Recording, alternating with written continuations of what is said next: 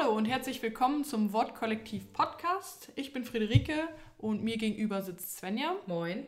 Herzlich willkommen zur ersten Folge, zur ersten richtigen Folge unseres Podcasts. Wir sind schon ganz gespannt und auch etwas aufgeregt darüber, wie es so wird. Und wir werden es so machen, dass jetzt erst ein Gespräch stattfinden wird und danach wird eine Predigt gehalten. Wir finden nämlich, dass Predigt ganz eng immer mit der Person verbunden ist, die die Predigt hält, weil man sich selbst und seine Emotionen mit reinbringt in die Predigt und deswegen ist es uns wichtig, ähm, die Predigerinnen und Prediger vorher ein bisschen kennenzulernen. Und das wollen wir jetzt versuchen. Und in der ersten Folge wird Svenja die Predigt halten. Wir werden jetzt gleich ein kurzes Gespräch führen und dann werden wir die Predigt hören. Du hast ja nach deinem Abitur erstmal molekulare Biomedizin studiert in Bonn, hast auch den Bachelor darin abgeschlossen und hast dich dann dazu entschieden, noch Theologie zu studieren und neu, also neu damit anzufangen mit dem Theologiestudium. Das ist ja schon so eine 180-Grad-Wende. Kannst du vielleicht mal kurz beschreiben, was da so der Prozess hinter war, wie es dazu kam, dass du so, eine, so einen heftigen Umbruch hattest in deiner Karrierewahl? Ja, also eigentlich in der Schule waren immer Naturwissenschaften total mein Ding und Geisteswissenschaften echt überhaupt nicht so sehr. Mich hat es auch zu Hause oft als Jugendliche etwas genervt, dass bei uns viel über Kirchenpolitik und Kirche bei Familienfeiern gesprochen wurde und nach dem Abi wollte ich dann auf jeden Fall was Naturwissenschaftliches machen und ins Labor und Forschung, das fand ich irgendwie gut. Aber in dem Studium ging es mir dann ziemlich schnell eigentlich gar nicht mehr so gut damit und ich hatte das Gefühl, das reicht irgendwie nicht oder es ist nicht das, was mich wirklich beschäftigt oder womit ich mich auch mit Menschen unterhalten möchte. Und ich brauchte was, was irgendwie mehr ist, wo ich mich selbst mit auseinandersetzen muss, wo ich mir Gedanken machen muss und nicht, das ist leider im naturwissenschaftlichen Studium oft so, dass man vor allem ganz viele Dinge einfach auswendig lernen muss. Und das fand ich total frustrierend. Hast du denn in der Theologie dann das gefunden, was du gesucht hast? Schon, ja. Also es entsteht ganz viel an theologischen Fakultäten. Zumindest habe ich in Leipzig, wo ich studiere, die Erfahrung gemacht, dass da ganz viel Buntes auch immer passiert ist, auch rechts und links von den Veranstaltungen, es, äh, also von den eigentlichen Seminaren sind Dinge an der Fakultät passiert. Es gab Diskussionen, es gab äh, auch so kulturelle Abende sozusagen. Es gab äh, Theaterstücke und ja, irgendwie waren viele kreative, interessante Menschen dort. Und das, ähm, ja, da habe ich mich gleich viel wohler mitgefühlt.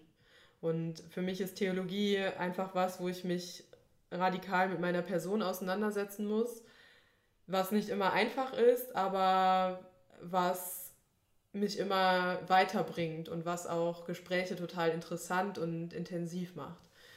Und für mich, ja, ist es wirklich ein sich auch immer ein bisschen in Frage stellen. Und es gibt so ein Hegel-Zitat, das ich echt super gut finde. Also ich finde Hegel fast genauso gut wie Predigten. Deswegen lese ich das mal vor, weil es für mich so, auch wenn es jetzt nicht direkt theologisch ist, drückt es für mich irgendwie so ein Gefühl aus, wie es mir geht mit Theologie. Und zwar spricht er vom Leben des Geistes und äh, sagt darüber, er gewinnt seine Wahrheit nur, indem er in der absoluten Zerrissenheit sich selbst findet. Und das ist für mich was, was eine gesunde Lebenseinstellung ist, auch irgendwie. Also auch wenn es jetzt da ein bisschen vielleicht um, jetzt nicht um das total Individuelle geht, aber ja, man soll sich natürlich nicht kaputt reißen, aber man soll das aushalten können, dass mhm. man widersprüchlich ist und dass man immer zerrissen ist und auch immer hin und her pendelt, aber daraus ergibt sich was und zwar was Fruchtbares und was, ähm, ja, was, was mein Leben gut macht vielleicht oder ja. intensiv macht. Ja, sowas wird ja in der Theologie auch oft benutzt, um die Theologie an sich zu beschreiben. Ich weiß, dass Karl Barth äh, einmal geschrieben hat, der Theologe ist ein fort und fort zusammenbrechender und muss diesen Zustand aushalten und ertragen. Und das ist so ein Zitat, was mich irgendwie ganz stark geprägt hat in meinem Theologiestudium, auch schon auch negativ, weil es mir auch klar gemacht hat, dass es halt irgendwie der Sache inhärent ist, dass man dass man irgendwie diesen, diesen Struggle hat sozusagen und dass man auch wirklich auf einer ganz ernsthaften, sich selbst betreffenden Ebene sich auf diesen Struggle einlässt, wenn man Theologie studiert. Und dass man da nicht so wirklich drum rumkommt auch. Aber dass das halt auch sehr positiv sein kann, ist halt auch ein wichtiger Aspekt. Ja, absolut. Das ist halt manchmal wirklich richtig schwer, aber ich glaube, dass das auch wirklich gesamtgesellschaftlich ganz vielen Menschen gut tun würde, wenn sie lernen, das auszuhalten. Also natürlich, der Glaube an sich gibt auch oft Stabilität und Sicherheit, aber das ist zum Beispiel auch überhaupt nicht mein Glaubensverständnis, dass ähm, der mir irgendwie so absolute Wahrheiten äh, gibt, an denen ich mich dann festkrallen kann in dieser ganzen Unsicherheit der Welt, sondern dass der Glaube mir genau hilft, diese Widersprüchlichkeiten in mir auszuhalten und daraus dann sozusagen mich immer wieder neu auch selbst erkennen zu können. Hm. Würdest du da dann auch Glaube und Theologie so verknüpfen? Oder also wie ist da für dich der Zusammenhang? Ja, das finde ich schwierig. Also ich finde schon, dass Theologie natürlich wissenschaftlich arbeitet und arbeiten muss und da natürlich immer den Glauben auch so ein Stück weit ausklammern muss. Ähm, aber trotzdem bin ich auch der Überzeugung, dass Theologie dann bedeutsam ist, wenn es auch immer eine existenzielle Dimension hat, die mhm. eben was mit meinem Glauben auch zu tun hat. Ja. Also ich halte das für ein Märchen, dass man gute Theologie machen kann, indem man seinen eigenen Glauben oder einfach seine eigene Position, die kann man nie ganz ausklammern. Und es, es wird fad, wenn es mit mir gar nichts zu tun hat. Oder ja. ja. Wobei Theologie treiben, wenn man jetzt sagen würde, okay, äh, ich treibe Theologie in der Kirchengeschichte, ist es nochmal was anderes, sozusagen in diesem, mit diesem Glaubensaspekt, als wenn ich sage, ich äh, bin jetzt in der praktischen Theologie oder in der systematischen Theologie und klammer das Ganze aus. Ich glaube, da sind auch nochmal dann Unterschiede innerhalb der Disziplinen. Ja, auf jeden Fall. Mir ist, also ich finde es aber trotzdem wichtig an einer Fakultät, dass ähm, ja, also man merkt das, finde ich, diesem ganzen, der ganzen Stimmung an, wenn den Leuten das auch was bedeutet, was sie da machen. Ja. Das ist natürlich kann man natürlich auch größer fassen. Natürlich ähm, ist das auch in anderen Wissenschaften wichtig, dass ich, ähm, dass ich dafür brenne, was ich tue, weil nur dann bin ich auch kreativ und habe neue Ideen. Wenn ich äh, auch irgendwas anderes erforsche, dann brauche ich auch irgendwie eine Art von Inspiration manchmal, um wieder eine neue Idee zu haben. Oder wenn ich einen mathematischen Beweis äh, suche und daran knacke, dann brauche ich auch irgendwie Begeisterung und Feuer. So. Ja. Wie ist das mit der Predigt? Was ist so dein Predigtverständnis? Du hast ja jetzt ein sehr äh, ganzheitliches Konzept von Theorie, wie ich das verstanden habe, wo auch der Mensch sehr, sehr involviert ist. Äh, wie wirkt sich das auf dein Predigtverständnis aus? Das spiegelt sich auch genauso in meinem Predigtverständnis. Ich finde, Predigten sind dann gut, wenn sie persönlich sind, in dem Sinne, dass ich, dass ich sie selber gefühlt habe, dass ich meine eigene Emotion mit reinbringe, dass ich mich radikal mit dem Text auseinandersetze, dass äh, ich mich an ihm abarbeite und ja, mich daran reibe und vor allem, dass ja, dass ich es fühle. Mhm. So, dann haben Texte für mich Substanz. Du hältst ja gleich eine Predigt hier im Podcast. Würdest du vielleicht kurz erklären, was da der Hintergrund zu der Predigt war und äh, wann du die gehalten hast? Ich habe die Predigt ähm, auf einer Kanzel schon mal gehalten in Hannover in meinem Gemeindepraktikum. Und das Gemeindepraktikum war eine recht intensive Zeit für mich und ich bin dann oft nach Feierabend noch in einen Café gegangen und habe äh, nochmal alles Revue passieren lassen, was so passiert ist. Nochmal, bin nochmal ein bisschen zur Ruhe gekommen. Und ich hatte schon ziemlich früh angefangen, die Predigt zu schreiben, weil ich wusste, dass ich am Ende des Praktikums predigen soll und dann hatte ich die komplette Predigt schon fertig und äh, war überhaupt nicht zufrieden. Und dann ähm, saß ich immer da im Café und das sind dann für mich oft so Momente, wo ich so ganz bei mir bin, ganz für mich allein, wo ich äh, was so, ja, was einfach intensive Zeit ist, die so, so echt ist und sehr konzentriert und da entstehen dann oft Dinge und so kam das dann, dass ich irgendwie nochmal ganz neu angefangen habe, die Predigt zu schreiben und das dann auch ein sehr emotionaler Ansatz wurde, der, der emotional mit, dem, mit diesem Text umgeht. Ja, und so habe ich dann über mehrere Wochen eigentlich, waren das sogar, oder auf jeden Fall Tage, immer wieder ein, das erweitert und immer wieder was Neues hinzugefügt, bis dann am Ende für mich zumindest rund war irgendwie. Danke für das Gespräch. Wir hören jetzt gleich deine Predigt zu Johannes äh, 6, Verse 47 bis 51, falls das jemand nachschlagen möchte, bevor wir die Predigt hören. Und ja, das war die erste Folge unseres Podcasts. Ich hoffe, es hat euch gefallen. Falls ihr Feedback oder irgendwelche Kommentare habt, kontaktiert uns gerne über die sozialen Plattformen. Wir heißen überall Wortkollektiv. Schreibt uns auch, wenn ihr mal selbst gerne dabei wärt, wenn ihr eine Predigt halten würdet oder gerne im Gespräch wärt im Podcast. Und dann hören wir uns beim nächsten Mal. Ciao. Tschüss.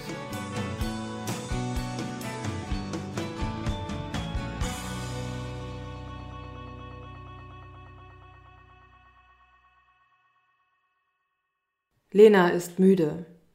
Sie liegt in ihrem Bett und starrt an die Decke. Weiß. Zumindest das, was man landläufig als weiß bezeichnet. Picklig. Früher hat sie oft einen Luftballon genommen, ihn am Teppich gerieben, bis er elektrisch aufgeladen war, und ihn an die Decke geheftet. Manchmal ist er geplatzt, wegen der Pickel an der Decke. Rechts von ihr picklige Wand, Fliederfarben, Raufasertapete. Es ist bald zwölf. Zu spät, um noch müde zu sein. Du hast lange genug geschlafen, Lena. Man kann auch zu viel schlafen. Wusstest du das, Lena? Zu viel Schlaf macht müde, Lena. Komisch, was? So komisch findet Lena es gar nicht. Sie schaut auf ihr Smartphone. Die Facebook-News gleiten an ihren Augen vorbei, während sie geistesabwesend mit dem Daumen über die Glasscheibe wischt. Es ist zwölf Uhr, Lena. Willst du nicht den Tag nachleben, den du schon hast an dir vorüberziehen lassen, Lena? Lies wenigstens einen Artikel mit Bedeutung. Dann ist der Tag nicht umsonst gewesen. Lena fragt sich, was Bedeutung hat. Lena ist hungrig. Erst als sie es nicht mehr aushält, hieft sie sich aus dem Bett. Sie macht sich Nudeln mit Pesto und verschlingt sie ohne Leidenschaft. Den Teller lässt sie achtlos in der Spüle stehen. Sie lässt sich wieder ins Bett fallen, hinein in die beste Zeit deines Lebens, sagten sie.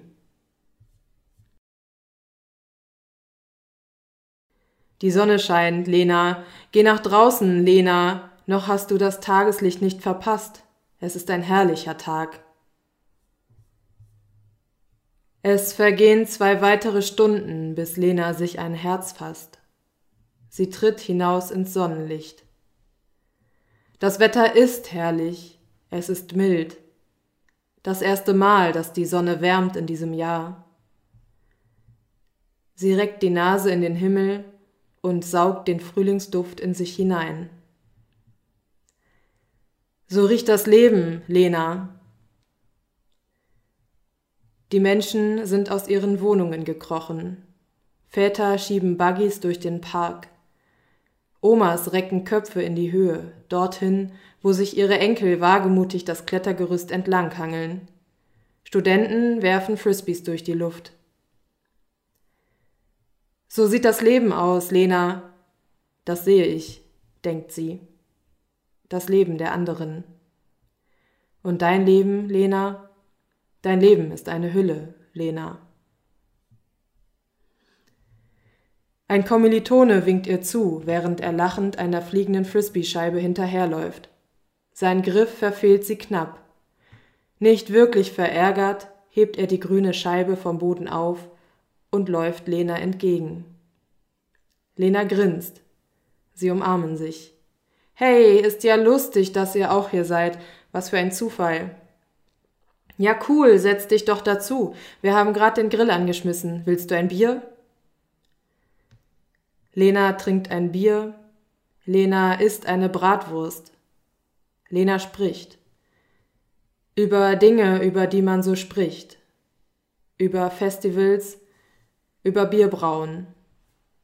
Sie hat das beobachtet. Deine Worte sind Form, Lena, nichts als Knochen, Lena. Wann wird dein Herz brennen, dass du so recht von Herzen sprichst? Lena ist mittendrin. Warum fühlt es sich nicht so an, wie es bei den anderen aussieht, dass es sich anfühlt? Das Leben beobachtest du bloß, Lena. Du bist eine Hartplastikhülle, an der das Leben abprallt, Lena. Lena ist hungrig. Ich bin das lebendige Brot, das vom Himmel gekommen ist. Wer von diesem Brot isst, der wird leben in Ewigkeit. Und dieses Brot ist mein Fleisch, das ich geben werde für das Leben der Welt. Lena ist hungrig. Du hast doch eben erst gegessen, Lena. Bist du denn noch nicht satt? Was willst du, Lena? Ich will mich wundern, will erstaunt sein, will wie der allererste Mensch mit neuen Augen zwischen den Dingen stehen und nichts wiedererkennen, die Schritte setzen durch Wälder und Wiesen und sagen, ja, es ist gut, ist gar nicht so schlecht. Lena will Farben, Lena will Tiefe, Lena will Wut, Lena will Liebe, Lena will Wunderbares, Lena will Sonderbares, Lena will Reibung, Lena will Bedeutung, Lena will Trauer, Lena will Freude, Lena will Verzweiflung, Lena will Nähe, Lena will Mut, Lena will Schmerz, Lena will Lachen, Lena will Leben. Lena will Worte, die Fleisch sind. Doch Lenas Kopf ist leer und ihre Worte sind karg. Lena wartet auf den Tag, an dem alles irgendwie mehr ist. Auf den Tag, an dem sie die Tür findet, die ihr die andere Welt aufschließt. Dann, wenn alles aufbricht. Lena steht auf und verabschiedet sich. Sie geht unter den blühenden Kirschbäumen hindurch und macht sich auf den Heimweg. Wer hat der Knospe eigentlich gesagt, wie sie zur Blüte wird? Und wenn es dir einer sagen würde, Lena, die Knospe wüsste doch nichts von alledem. Sie reckt sich ahnungslos dem Licht entgegen, und dann bricht sie ganz einfach aus sich selbst heraus. Lena weiß nicht, wo sie ihren Kopf hinrecken soll. Licht kommt von überall her, sie kann es gar nicht mehr erkennen. Und statt dem einen Weg dorthin sind so viele Pfade ausgetreten. Verdrießlich läuft sie über Gras und Krokusse. Aus den leeren Hallen ihres Kopfes bahnt sich eine Sinfonie den Weg in ihr Bewusstsein. Kommt sie aus dem Musikunterricht? Sie weiß es nicht mehr. Zart und kaum hörbar klingt es in ihr. Unsterblich Leben wird, der dich rief, dir geben. Wieder aufzublühen wirst du gesät. Eure Väter haben in der Wüste das Manna gegessen und sind gestorben. Dies ist das Brot, das vom Himmel kommt, damit wer davon isst, nicht sterbe. Lena fragt sich, ob sie unsterblich sein will. Lena fragt sich, ob dann das Fragen endlos ist. Hör auf zu beben. Bereite dich, bereite dich zu leben schält sich die Altstimme, unmerklich beinahe, aus dem Männerchor hervor und schwebt warm und sanft über ihn hinweg. O Glaube, du warst nicht umsonst geboren. Wahrlich, wahrlich, ich sage euch, wer glaubt, der hat das ewige Leben. Ich bin das lebendige Brot, das vom Himmel gekommen ist. Wer von diesem Brot isst, der wird leben in Ewigkeit lebendiges Brot, Living Bread, klingt eher wie eine Droge, die auf der Speisekarte neben der Happy Pizza steht, an der sich Rucksackreisende Spaßwütige in Kambodscha erfreuen. Nur fühlen die sich hinterher das Gegenteil von lebendig. Ich bin das lebendige Brot, das vom Himmel gekommen ist. Wer von diesem Brot isst, der wird leben in Ewigkeit. Lena fragt sich, warum ein Himmel ihrem Leben Sinn geben sollte. Sie fragt sich, ob man sich im Himmel nicht auch fragt, was das mit dem Leben im Himmel eigentlich soll, und wenn der Himmel zeitlos ist, müsste nicht dann ihr zeitloses Ich schon jetzt da oben sitzen und auf sie herabschauen? Das würde sie doch merken. Der wird leben in Ewigkeit. Leben in Ewigkeit. Leben in Ewigkeit. Leben für immer. Mehr Leben oder Leben anders. Irgendwas muss anders sein. Irgendwas muss anders werden. Und wenn dein Fragen streben wird, weil Fragen Leben in sich birgt, wenn du dann fragst, was dich angeht, unmittelbar dein Herz belebt, nicht das, was andere interessiert, nur das, was sich in dir verirrt, dann ist das Leben Lust, nicht Last. Und wenn du dann begriffen hast, dass jedes Leben Streben ist, das du so schmerzlich hast vermisst, dann treib's nicht in Vergessenheit, du lebst umhüllt von Ewigkeit. Die Schale brauchst du gar nicht mehr, die ist ja ohnehin schon leer.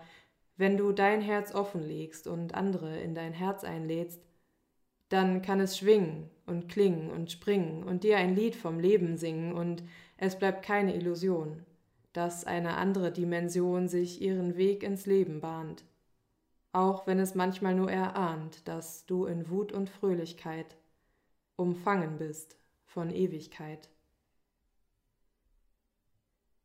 Begreife, Lena, nur du musst aufbrechen, Lena, deine Hartplastikschale, dein Panzer, damit du dein Herz offenlegst. Die Ewigkeit ist schon längst da. Du hast doch eine Ahnung, Lena. Dein Sehnen ist schon Anfang, Lena, und Leben ist auch Anfangen, Lena. Mach dich auf, Lena, das Wort ist schon längst Fleisch geworden, der Himmel längst zur Erde gekommen. Und wenn du auch an allem zweifelst, so zweifle doch nicht daran, dass du, Lena, leben sollst. Wahrlich, wahrlich, ich sage euch, wer glaubt, der hat das ewige Leben. Ich bin das Brot des Lebens. Eure Väter haben in der Wüste das Manna gegessen und sind gestorben. Dies ist das Brot, das vom Himmel kommt, damit, wer davon isst, nicht sterbe. Ich bin das lebendige Brot, das vom Himmel gekommen ist. Wer von diesem Brot isst, der wird leben in Ewigkeit. Und dieses Brot ist mein Fleisch, das ich geben werde für das Leben der Welt. Nimm vom Brot des Lebens, Lena. Nimm es zum Wahrzeichen, nimm es zum Pfand, dass du leben sollst. Du sollst sehen, dass das Leben heilig ist, dass auch dein Leben im Glanz der Ewigkeit steht, dass jedes Leben ein Wunder ist, dass dir das Leben geschieht und du kannst es empfangen, Lena. Du sollst gehen über Berg und Tal, du sollst die Weite sehen und die Tiefe fühlen, du sollst fallen und wieder aufstehen. Du sollst nicht egal sein, du sollst nicht neutral sein, denn das, was dich am Leben hindert, ist schon lange von dir genommen. Du bist getauft, Lena. Das soll dir daran Erinnerung sein. Dahinter wirst du nicht zurückfallen. Dahinter werden wir nicht zurückfallen. Weil Jesus sagt, ich lebe und ihr sollt auch leben. Jetzt und in Ewigkeit. Amen.